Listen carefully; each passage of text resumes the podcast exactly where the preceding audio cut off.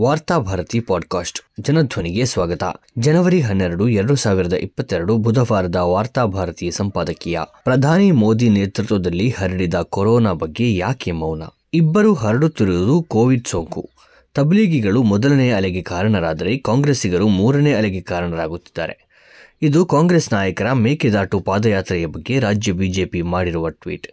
ಈ ಮೂಲಕ ರಾಜ್ಯದಲ್ಲಿ ಹೆಚ್ಚುತ್ತಿರುವ ಕೊರೋನಾ ಸೋಂಕಿಗೆ ಕಾಂಗ್ರೆಸ್ ನಾಯಕರನ್ನು ಹೊಣೆ ಮಾಡಲು ಬಿಜೆಪಿ ಮುಂದಾಗಿದೆ. ಸದ್ಯಕ್ಕೆ ಕೊರೋನಾ ಕರ್ನಾಟಕದಲ್ಲಿ ಮಾತ್ರವಲ್ಲ, ದೇಶಾದ್ಯಂತ ಹೆಚ್ಚಳವಾಗಿದೆ.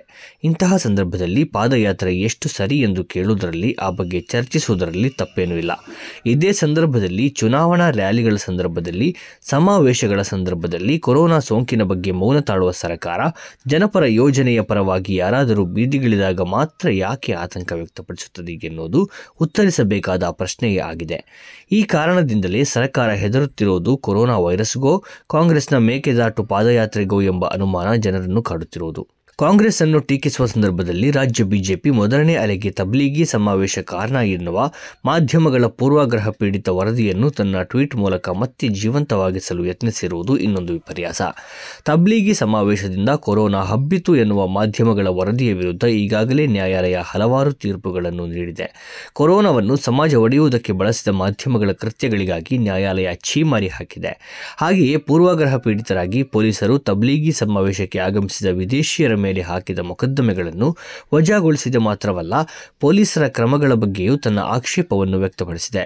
ತಬ್ಲೀಗಿ ಹೆಸರಿನಲ್ಲಿ ಕೊರೋನಾ ಸೋಂಕನ್ನು ಒಂದು ಧರ್ಮದ ತಲೆಗೆ ಕಟ್ಟುವುದಕ್ಕೆ ಸಂಘ ಪರಿವಾರ ನಡೆಸಿದ ಪ್ರಯತ್ನ ಕೊನೆಗೂ ವಿಫಲವಾಯಿತು. ದೇಶದಲ್ಲಿ ಕೊರೋನಾ ವ್ಯಾಪಕವಾಗಲು ಮುಖ್ಯ ಕಾರಣ ಪ್ರಧಾನಿ ಮೋದಿಯವರು ಅಹಮದಾಬಾದ್ನಲ್ಲಿ ಹಮ್ಮಿಕೊಂಡ ನಮಸ್ತೆ ಟ್ರಂಪ್ ಕಾರ್ಯಕ್ರಮ. ವಿಶ್ವದಲ್ಲಿ ಕೊರೋನಾ ಸುದ್ದಿಯಾಗುತ್ತಿದ್ದ ಹಾಗೆಯೇ ಅಂತಾರಾಷ್ಟ್ರೀಯ ವಿಮಾನ ನಿಲ್ದಾಣಗಳಿಗೆ ಕೇಂದ್ರ ಸರ್ಕಾರ ನಿರ್ಬಂಧ ಹೇರಿದಿದ್ದರೆ ಭಾರತದಲ್ಲಿ ಕೊರೋನಾ ಈ ಮಟ್ಟಿಗೆ ವ್ಯಾಪಿಸುತ್ತಿರಲಿಲ್ಲ. ಇನ್ನೊಂದು ದೇಶದ ಅಧ್ಯಕ್ಷನನ್ನು ವೈಭವೀಕರಿಸುವುದಕ್ಕಾಗಿ ಹಲವು ಕೋಟಿ ರೂಪಾಯಿ ವೆಚ್ಚ ಮಾಡಿದ ಭಾರತ ಪ್ರತಿಯಾಗಿ ಗಳಿಸಿದ್ದು ಕೊರೋನಾ ಸೋಂಕನ್ನು. ನಮಸ್ತೆ ಟ್ರಂಪ್ ಕಾರ್ಯಕ್ರಮದ ಯಶಸ್ವಿಗಾಗಿ ವಿಮಾನ ನಿಲ್ದಾಣಗಳನ್ನು ಸರ್ಕಾರ ಮುಕ್ತವಾಗಿರಿಸಿತು. ನಮಸ್ತೆ ಟ್ರಂಪ್ ಕಾರ್ಯಕ್ರಮದ ಬಳಿಕವಾದರೂ ಸರ್ಕಾರ ಎಚ್ಚೆತ್ತುಕೊಳ್ಳುತ್ತದೆ ಎಂದು ನಿರೀಕ್ಷಿಸಿದರೆ ಅದೂ ಇಲ್ಲ. ಆ ಕಾರ್ಯಕ್ರಮದ ಬೆನ್ನಿಗೆ ಬಿಜೆಪಿ ಪ್ರಾಯೋಜಕತ್ವದಲ್ಲಿ ದಿಲ್ಲಿ ಗಲಭೆಗಳು ನಡೆದವು. ಐವತ್ತಕ್ಕೂ ಅಧಿಕ ಅಮಾಯಕರು ಈ ಗಲಭೆಯಲ್ಲಿ ಪ್ರಾಣ ಕಳೆದುಕೊಂಡರು. ಕೋಟಿ ಲೂಟಿಯಾದ ಬಳಿಕ ದಿಡ್ಡಿ ಬಾಗಿಲು ಹಾಕಿದಂತೆ ಕೊರೋನಾ ದೇಶಕ್ಕೆ ಕಾಲಿಟ್ಟ ಬಳಿಕ ಸರ್ಕಾರ ಎಚ್ಚೆತ್ತುಕೊಂಡಿತು.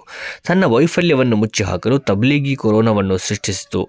ಮೋದಿ ಸರ್ಕಾರವನ್ನು ರಕ್ಷಿಸುವುದಕ್ಕಾಗಿ ಮಾಧ್ಯಮಗಳು ತಬ್ಲೀಗಿ ಸಮಾವೇಶದಲ್ಲಿ ಭಾಗವಹಿಸಿದವರನ್ನು ಅಪರಾಧಿಗಳನ್ನಾಗಿ ಬಿಂಬಿಸಲು ಸರ್ವ ಪ್ರಯತ್ನ ಮಾಡಿದವು.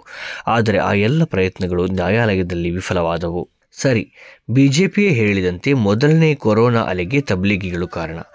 ಮೂರನೇ ಅಲೆಗೆ ಕಾಂಗ್ರೆಸ್ ಕಾರಣ ಎಂದೇ ಇರಲಿ. ಆದರೆ ಎರಡನೆಯ ಅಲೆಗೆ ಯಾರು ಕಾರಣ ಎನ್ನುವುದನ್ನು ತನ್ನ ಟ್ವೀಟ್ನಲ್ಲಿ ರಾಜ್ಯ ಬಿಜೆಪಿ ಬಹಿರಂಗಪಡಿಸಿಲ್ಲ. ಮೋದಿ ಮತ್ತು ಅಮಿತ್ ಶಾ ನೇತೃತ್ವದಲ್ಲಿ ಪಶ್ಚಿಮ ಬಂಗಾಳದಲ್ಲಿ ನಡೆದ ಚುನಾವಣಾ ರ್ಯಾಲಿಗಳೇ, ಆದರೆ ಎರಡನೆಯ ಅಲೆಗೆ ಯಾರು ಕಾರಣ ಎನ್ನುವುದನ್ನು ತನ್ನ ಟ್ವೀಟ್ನಲ್ಲಿ ರಾಜ್ಯ ಬಿಜೆಪಿ ಬಹಿರಂಗಪಡಿಸಿಲ್ಲ.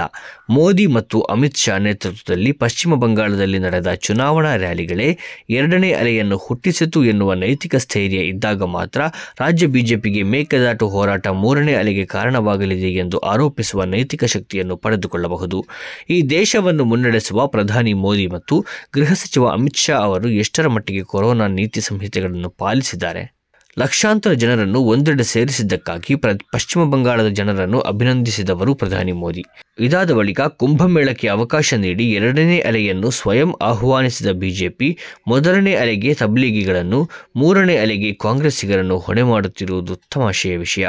ರಾಜ್ಯದಲ್ಲಿ ಉಪಚುನಾವಣೆಯ ಸಂದರ್ಭದಲ್ಲಿ ಸಾವಿರಾರು ಜನರನ್ನು ಒಟ್ಟು ಸೇರಿಸಿದ ರಾಜಕೀಯ ನಾಯಕರು ಯಾವುದೇ ಜನಪರ ಹೋರಾಟಗಳು ನಡೆಯುವಾಗ ಕೊರೋನಾವನ್ನು ಗುರಾಣಿಯಾಗಿ ಬಳಸುವುದನ್ನು ನಿಲ್ಲಿಸಬೇಕಾಗಿದೆ. ಕೋತಿ ತಾನು ಬೆಣ್ಣೆ ಕದ್ದು ತಿಂದು ಮೇಕೆಯ ಮೂತಿಗೆ ಒರೆಸುವ ಬಿಜೆಪಿಯ ಕೊರೋನಾ ರಾಜಕಾರಣ ಅತ್ಯಂತ ನೀಚವಾದದ್ದು.